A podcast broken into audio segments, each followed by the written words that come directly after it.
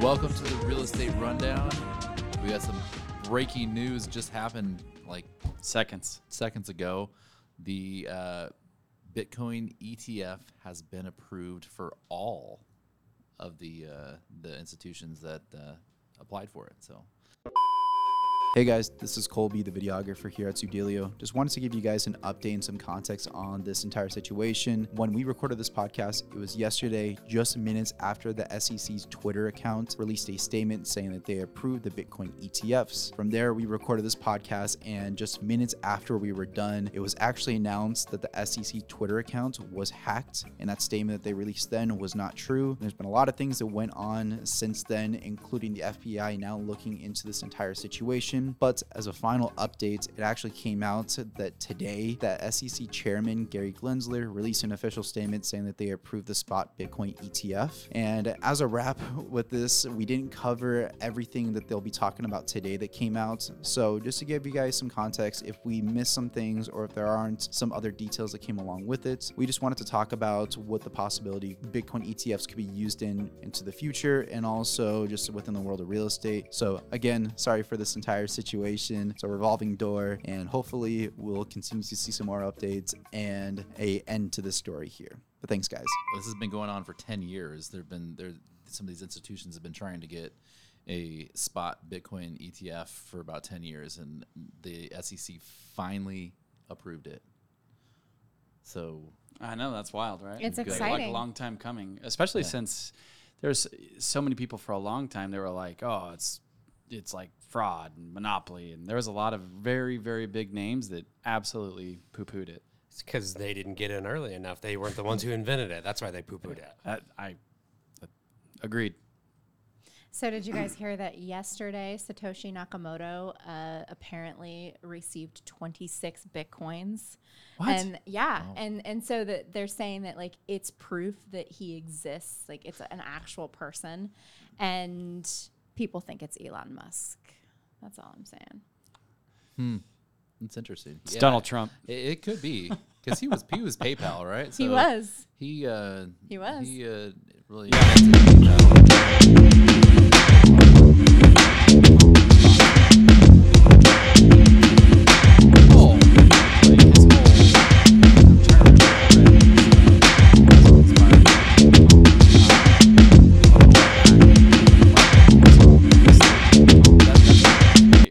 X, because like there was something that he did like in partnership with somebody, and then that's where the X came from, and then he ended up having the X car and SpaceX and those types of things. But yeah, dude's a brilliant mind when it comes to money.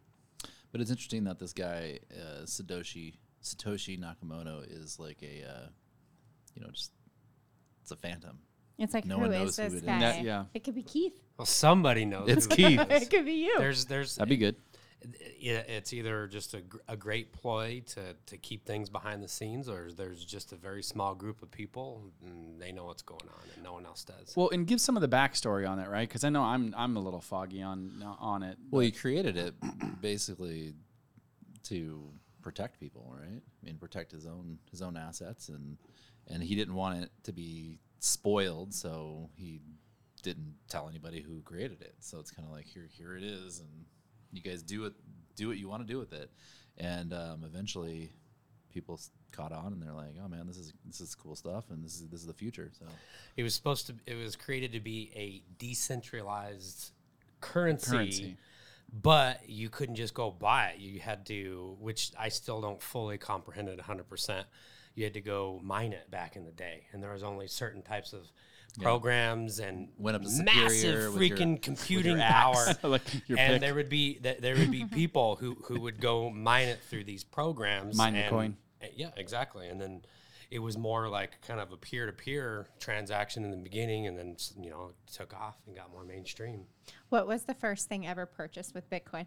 I don't know. A pizza. Oh, it was a Domino's pizza. Domino's pizza. And it was Domino's. Was that Noah?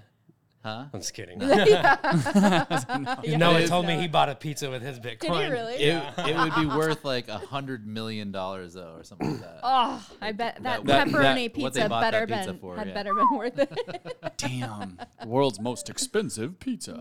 In hindsight, absolutely, it was. Well, you hear all these stories too. These guys that lost their keys and stuff like that, and they have like 10,000 Bitcoin somewhere. Oh, or like your brother tells the story of the dude that lost his thumb drive with. Hundreds of millions of dollars of Bitcoin on it. And he has been mining through landfills trying to find it. And is assembling teams of people and offering them a cut of it if they find it with them. That's insane. Crazy. That would be insane. Could you imagine that? You'd be like, how would you not want to kill yourself? Could you imagine how you would feel if you actually found it? Oh, that'd be amazing. So there's only 21 million Bitcoin ever that's going to be around, and there's about 19 million right now, and they're saying about 2 to 3 million are probably lost forever. Really? Never gonna see the light of day. People have lost their thumb drives. Their keys are gone. See, I don't understand that. Why is there only going to be 21 million? Because you have to have a cap. That's why it's going to become so valuable. It's mined. Yep. And so I think it's another. We'll hit the 21 million in another 10 years. Yeah, that's what I said. I thought I read somewhere that said 2030, but 2030, okay. No. And then it's gone, and then basically there's no more Bitcoin. What I also can't just print more. No, exactly, and that's why it's gonna only go up because all these countries are just printing more money and they're devaluing their money. Well, Bitcoin can't do that. They can't do that to Bitcoin. And I also hear that about 15 or 14 million of it, 14 million of the available Bitcoin that's out in the market are held by people that are never going to sell it. They just they have enough money that they're never going to sell it. They're just they're people that sort of pass down to heirs or something. I mean that's so yeah, it's pretty crazy. That is wild to think, right? It's a whole different concept of currency. Mm-hmm. So in April, they're gonna, we have the halving event as well. So there's only a certain amount of Bitcoin that can be mined every day, and in April, every 4 years, it cuts in half. So I think right now it's I don't know how many per day. I think it was 900 per day. That's available to be mined every day, and then in April it'll cut in half, and only 450 will be able to be mined every day. Do you know what is the process of the mining? It's just computer. You're right. Computer verifying the ledgers. Okay. Yeah. And they verify enough ledgers, and then they receive a fraction of a Bitcoin. I don't understand it at all, but I've read about it. I was gonna say okay, but when it first started, it was almost a damn video game. Yeah. Right? And then that went away once it hit the marketplace. I remember the whole video game play of it. Hey, if you guys are enjoying this content, make sure you hit that subscribe button so you can stay tuned of our new episodes, which are released every Wednesday. It's interesting. So how does this relate to real estate, guys? Well, I've heard there's some lenders now that the ETFs are involved, or these ETFs are involved. It's gonna slow down the volatility. Mm-hmm. It'll be less volatile with all these big institutions that are going to be holding big ETFs. And what I'm also hearing is that lenders are going to start lending on it, so you don't have to sell your Bitcoin to buy a house. Nice. Almost you can say, hey, I've got 20 Bitcoin. I want to buy this house here. You can have my keys, and you lend me the money, and I buy the house. Make my payments, and if I make my payments on time and pay off the loan, then you can, or you refi it. Then you get your keys back. Or interesting. You get your Bitcoin back. I have not read that yet. Yeah, there's send me it if you see something like that. That's an asset loan, right? It was some videos. It was a video. Yeah. Oh, got it. I watched. Yeah. I mean, that makes sense because there's people already doing it. Yeah, it's risky because you're handing over your keys to somebody. You're basically handing over your Bitcoin. I mean, they go bankrupt and they have your Bitcoin. I mean, you have their house, or you have the house, but to untangle that might be a little tricky. Yeah, it might be tricky. Well, and especially if imagine you hand over your Bitcoin as you're your asset, you know, protection. And all of a sudden the Bitcoin continues to go crazy. The bank folds, can't get it out. And now you got this rocket ship Bitcoin appreciation. Yep. Yeah. That'd be fun. A little problematic. People who invest in this are different types of investors. Agreed. There would be stipulations. There would be no way you would be able to have access to it at some level. For sure. I agree. I wouldn't do it. Yeah. I always think about the documentary, The Anarchists, and I know I tell everybody to watch it because it's such an interesting documentary. Like, have you watched it yet, Keith? No. Oh, my gosh. Like, that was it's good. Like right up your alley. You would love it. It's totally up your alley. You would totally love it. Where is it on? Netflix? Yeah, but no, it's on Prime. People are all weird and stuff. No, but it's interesting. It's really interesting. They literally had all this Bitcoin, and they were when Bitcoin wasn't really worth anything, and all of a sudden it exploded in value, and like all these anarchists started becoming rich and Acapulco. Yeah. In Acapulco. And so they're like this group like of like running Acapulco. Yeah, like these insanely rich anarchists running Acapulco. It's really interesting. It was a good show. It was funny. It was well done. And they videoed everything. So everything is like from their perspective. So it's not like a look back. It's like you watch it unfolding in real time because they were recording everything they were doing. Yeah. It's good show. Pretty cool. I'm going to watch. I know I've seen pieces of it. I'm going to watch it again. Yeah. You'll see why I think Keith would love it. Oh, for sure. I know. It's totally up your alley. Yeah, I think, there's just so much in the crypto world now. I know we always talk about change in the industry, but we probably haven't really talked about this much because there hasn't been much talk. But because of the ETFs, it wouldn't surprise me in 2 to 3 years, right? Oh. There may be some people just purely transacting in crypto. Mm-hmm. Like, wait, what's fiat? What's fiat cash again? Yep. I don't know. Yeah. Dogecoin. The US dollar? No, I see that, Keith. And we were talking before the podcast that Proppy now allows you to transact in cryptocurrency. And I didn't know that. Yeah, it's really cool. So, and Elliot pointed out, they're only in Proppy's like in, I don't know, half a dozen states? Yeah, maybe something like that. 7 states. 7, okay. Is what I recall. But I've been kind of checking them out to see if they'll serve our needs. And I did a demo of their technology. And one of the things that they were real proud of, and they should be, is that they do have the ability to, if you're an agent, you can put your listings onto the Proppy site, and then you can allow buyers to purchase that home in cryptocurrency, and they will handle all of it. And they're also doing a blockchain certification for every property they transact. So not only, of course, do you get your recording with the county recorder's office, but you get your blockchain recording too. And so I think that's, it's the future. Well, blockchain potentially destroys the title world, right? It would replace it eventually if they could upload everything to the blockchain. The title plants will have they will not need to exist. It's fun stuff. Really interesting to see the world changing, and I think that's like, for me, 2024 is about change. We are going to see so many seismic shifts in so many different arenas, and I look at what's happening in real estate and. My goodness, you guys probably saw that Zillow sued Arizona Regional MLS. I didn't see that. Yeah. I didn't. Gloves are off.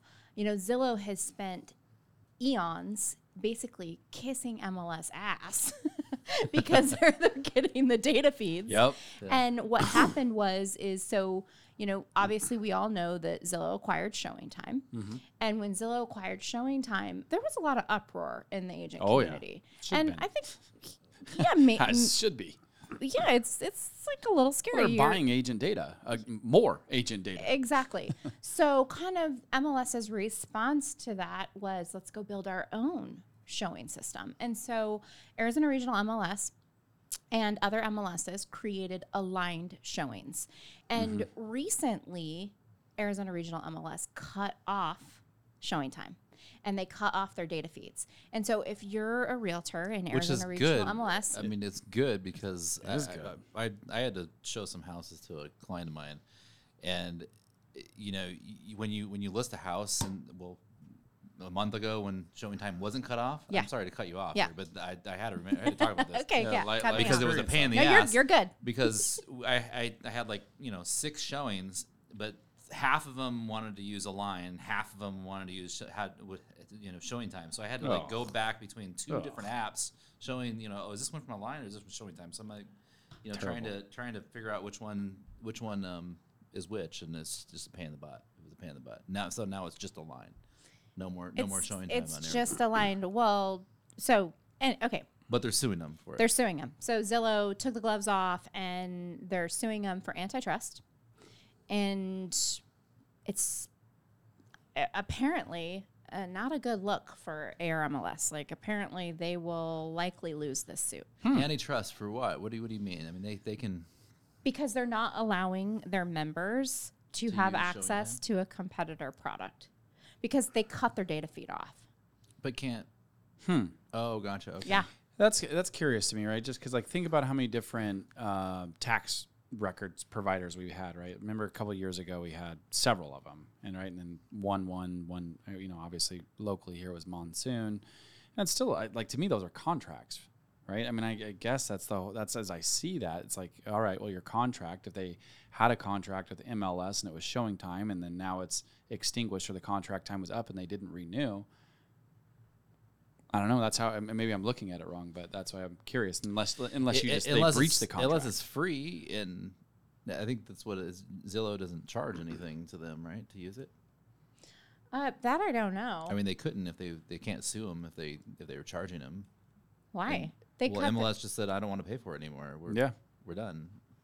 Yeah, I guess I don't know. I don't know what the deal is. Who knows what the details are? It's just curious. Because if I want to, if I have my own ShowingTime app, I would be able to go to MLS and say connect it for free. Well, at that point MLS still gets to decide whether to give you the data feed. Mm-hmm. Gotcha. Yeah. Right. So. Yeah. They're not. They cut it off. They cut it off. Yeah. Yes. ShowingTime is like no longer a thing. Yeah, because all of that, of course, was accessed through the MLS, right? And so they cut off that access. And so therefore that's probably, that's they severed the doorway to enter in and schedule it, right? They broke the API. Unless you go to showingtime.com and put your own listing in there, but no one's going to do that, right? I don't think that works though. No. It wouldn't connect like how would other agents find you? And they wouldn't, right? So no. They wouldn't. So it would work. No. They wouldn't. That's what I'm saying. But all of that was done through the MLS. Agents here locally though are pretty upset because they don't like Aligned. They are Aligned. They like ShowingTime better.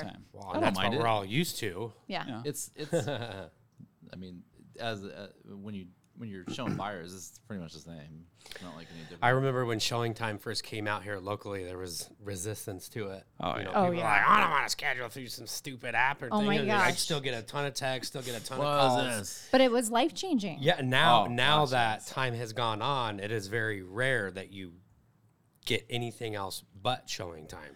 Well, it's just like that. Once upon a time, people resisted cell phones. Yeah.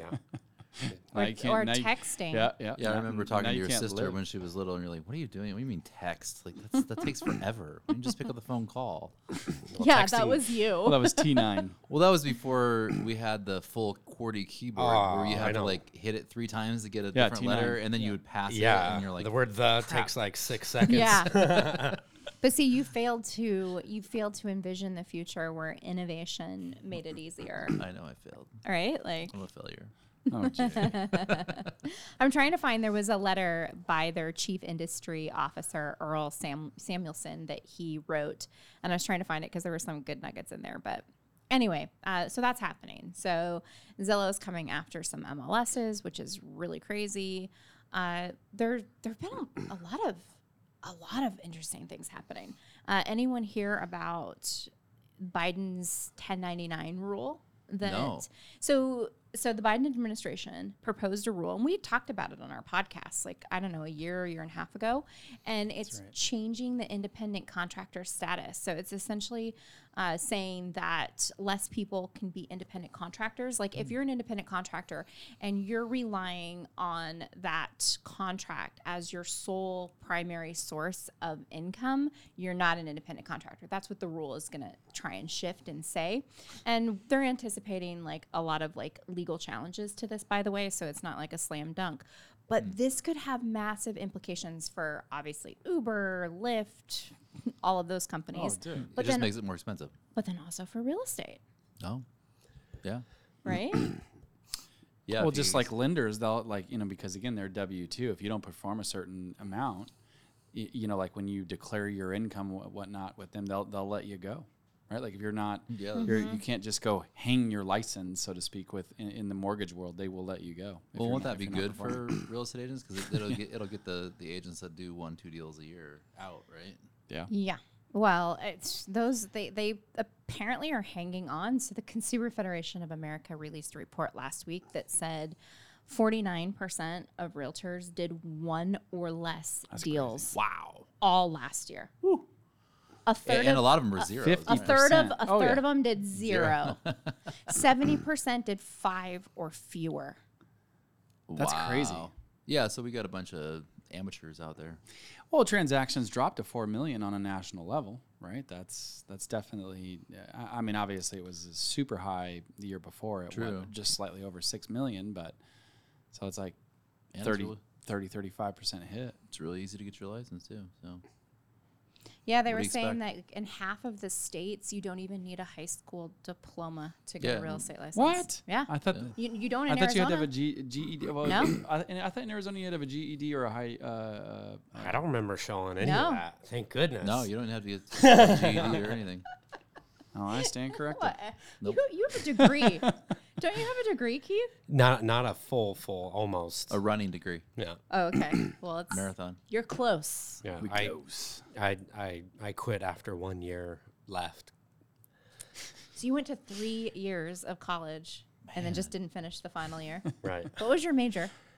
I was just going to be some generic business, again, which means nothing. Because I didn't have any, anything specific. It's just a normal business MBA.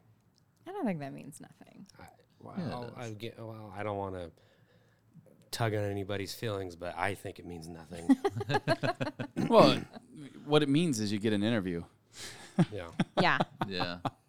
I'll throw some shade. A lot of companies aren't saying you gotta have a degree anymore. It's changed big time in the last 10 years. Yeah. It just doesn't mean what it used to mean, and I think for good reason. Yeah, I mean, outside of engineering, doctoring, lawyering, there's obviously a couple of specific trades, but yeah, I mean, your on-job training, I think, has gotten so robust for so many large companies. Now, if you need it for something ridiculously specific, like a doctor, of course, that's not even what I'm referring to. I'm just talking about someone was like, well, what'd you get that for? Well, I don't know. Just because I thought hotel management. What's your job? Yeah, exactly. That's what I meant by that. Yeah. Well, you're getting like a BS, right? Bachelor of Science. Oh, yeah. Like, what are you going to do with that? Get an interview. Yeah, so what else is going on, guys? What are you feeling for 2024? I think there's going to be 4.4 million sales this year. I was totally vibing the same increase. I was vibing the same way. Again. I'm just kidding. Well, I think we should discuss some forecasts, right? It's that first week, and I mean, I know we talked about some of the predictions for 2024. We got to wait and see what comes true for our predictions. See how we hold up this year. Mine already came true. Oh, well, you already win. It's like legit. So I predicted that a lot of these copycat lawsuits would consolidate in the U.S. federal court, and they did. So they filed for the plaintiffs for a bunch of these copycat lawsuits, filed for consolidation of the cases, just like I predicted. I was like, that's so cool. No, it's a thing. It happens, and it saves resources, and it saves court resources, and so it's, I guess, the smart thing that they do for class action suits. Yeah, makes sense. Yeah. So speaking on predictions, I saw something, I don't know if it was social or Reddit somewhere or what have you, that the NAR was projecting that we're going to actually have quite an increase this year. They were like super bullish. Like they think that we're going to hit like 4.75 or something like that. It was I think, if memory serves me, it was 4.471. So 15% increase. Yeah, it's better than 4 million. What do we end up this year? Was it under? It's not been released yet. I was going to say, I thought it was basically 4 million. It hasn't been released yet, I guess. Nope, not yet. They're still tallying. Tallying the numbers. Well, I mean, it's only been 9 days. So yeah, that's true. Roughly. That's true. There's still agents that haven't changed the status yet. Yep. Oh, for sure. Probably. Haven't gotten dinged. Close date. What do you guys think? What do you think we're going to go to? Seriously. Jeez. Didn't we already all say that? Yeah, I think we did. I don't remember what I said. Well, let me restate my question. Do you think we're going to be over or under? Oh no, we did do that, didn't we? We had over under last year. Oh, definitely over. Over. I'm definitely an over. This year was definitely the bottom. Oh, interest rates are the Fed's going to start cutting. Yeah, we all said over because election year. If the interest rates keep going down, and you'll have these agents that'll want to hop back in because now we like, real estate's hot again. So that's what happens. Mm-hmm. Yeah. Well, and I'm still a huge proponent of real estate agents inspire a crap ton of transactions. So I mean, it's a tough thing, right? Because when you have the agent body that's projected to go down, and if there's less agents to promote, less transactions, then does that hit too? But at the same time, did the big fish maybe pick up the slack?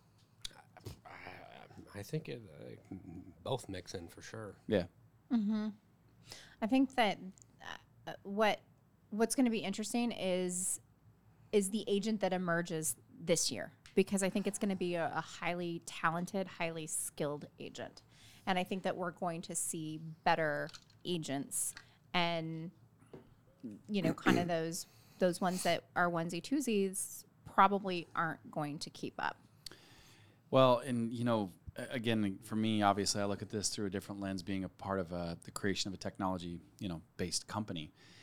When you have the agents that operate their business off of tech, there's obviously cost to that to get started, right? It's like a leap of faith to be able to do those things, and however it helps you scale up your message. Where those onesie twosies, they're not going to afford to invest $3,000 to $1,000 a month into their business through having the proper tech stack to help them elevate and scale up their message and provide better service. Mm-hmm.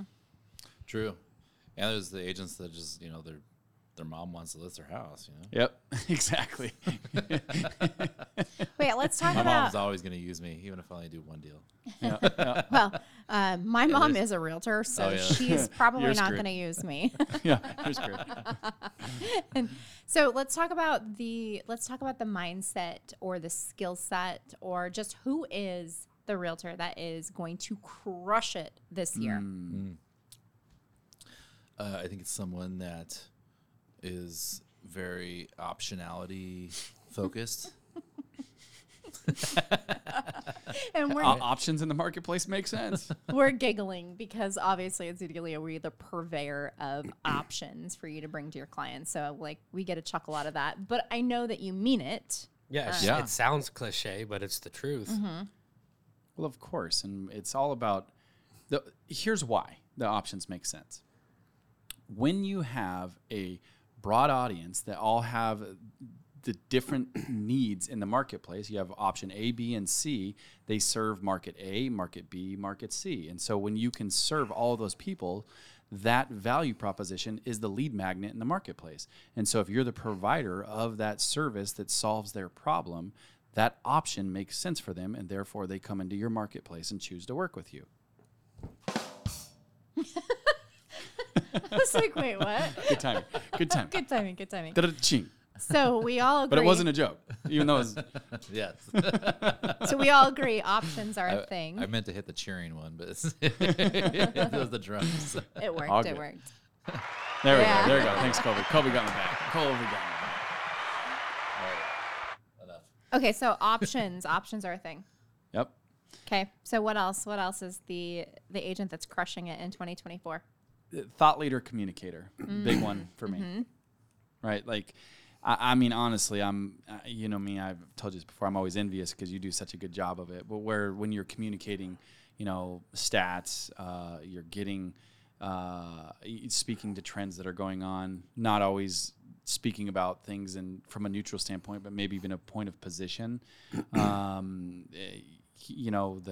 the what's, the how's, those types of things. I think when you can communicate those, whether it be via social media, or you're bringing that option like we were talking about before, and you're communicating those types of things at scale. So whether you're doing it on social media, you're doing it through your CRM or some other type of platform.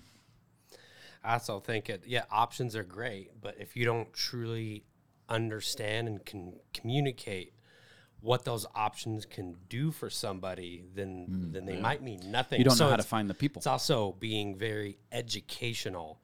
Well, here are these options, and here's what all these different paths would look like. You know, based on, you know, what needs you're looking for, it seems like this could be the right path. Here's what that looks like. Because the problem is a lot of people, from the consumer perspective, whether you're a buyer or seller, how many people actually do that? Mm-hmm. Not too often. Mm-hmm. You're right. Right? And so they're, even though that they know there's options in the marketplace, there's still the mindset of, you know, probably more how do I do this traditionally? And so I think getting really good at what those options can do for people and painting that picture so then they just feel like, okay, this was the best option. This was way cooler and different experience than I anticipated. I agree. It really, what you just said made me think of like loan officers and how they're very skilled at coming to the table with different ways to accomplish the loan. Totally. And they've got, you know, all these different loan products, and they have to be educated on the different loan products, and they have to know like the ins and outs of each one so that they know whether that person will fit with each one. And so it's the same when now in that agent advisory role, we have to come to the table with the different options, and we have to know what the ins and outs are and what the benefits are and what the drawbacks are. So yeah, that's a good point. It's just, it's raising the bar for the actual expert in the industry. Actually be fiduciary. Mm-hmm. Yep. So we got thought leader. We've got an agent that is not a one-trick pony. They can accomplish the goal multiple ways, so they have options and offers. What else? I think the entrepreneur agent is, always has been, always will be, right? When it comes to the system, the process of building ultimately an assembly line, right? Like I know that doesn't sound very adventurous when you say those types of things because it's the day in and day out grind, right? It's like going to the gym every day. You want to get big muscles, you work them out, right? It's boring. It's boring, but it's consistent. You win through consistency is what I'm simply trying to say. So, yeah, what it sounds like then is what you're saying is how many people do you want to serve? Yep. You can do it yourself, or you can build systems and process and build something big, bring other agents in with you and teach them how to do it. That's, to me, what you mean by an entrepreneur agent. Yep. And I think the biggest or the most important system and process that an agent can have this year is by doing videos on all those things. Yeah. You know? Educating their consumers and just talking about different things on video, right? I follow a ton of realtors on socials, and what I've noticed is there's been a massive shift to agents shifting their content towards other agents. Yeah, well, it's got to be because of the reels and the EXPs, LPTs, and recruit agents. They are, but then I almost kind of like wonder. I don't know. I think agents just should, you know, try to teach the consumers on how to do things themselves, on how the real estate agent does their job, and say, hey, you can do it yourself, or you can hire me to do it. And here's how you do it for as yourself. Right. It's like Gary Vee 101. Yeah, teach somebody how to sell their house FISBO. Right. Successfully. Yeah. And you will get people calling you. Absolutely. It's like, I don't want to do that. Yeah. It sounds pretty hard to me. I don't want to do that. Yeah. So, and they're going to call you because now you're being honest with them, like, here's how to do it. You know, because I could sell my house FISBO easily. Right. Obviously, I'm a real estate agent. Done it before. Right. Done it as a real estate agent. And I could do it as a FISBO if I wanted to.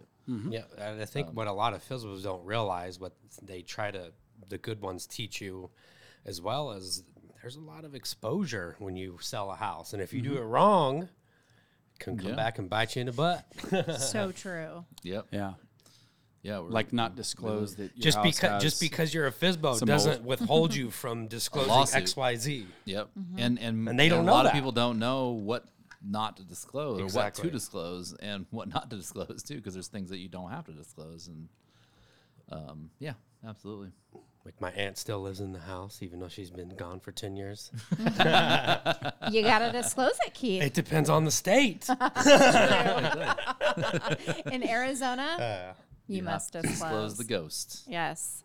Mm. Yeah, interesting. Well, for one, we just want to say thank you for listening and supporting our podcast. We appreciate you. If you're getting value from this content, make sure you hit that subscribe button. We're really trying to increase our subscribers in 2024, so thanks so much. And drop us a line. Like, share with us what we can, what kind of content is most impactful for you, and we'll be sure to deliver it up.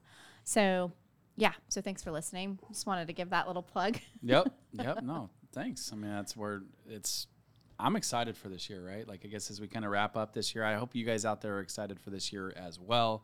And I really hope all of you that are listening, especially whether you're a lender, title, an agent, that you go out there and get those transactions that we're talking about, whether it be 4.4, 4.7, maybe even 5, right? Maybe something really cool is going to happen, and it's going to spike bigger than we all think. Yep. And buy yourself some Bitcoin.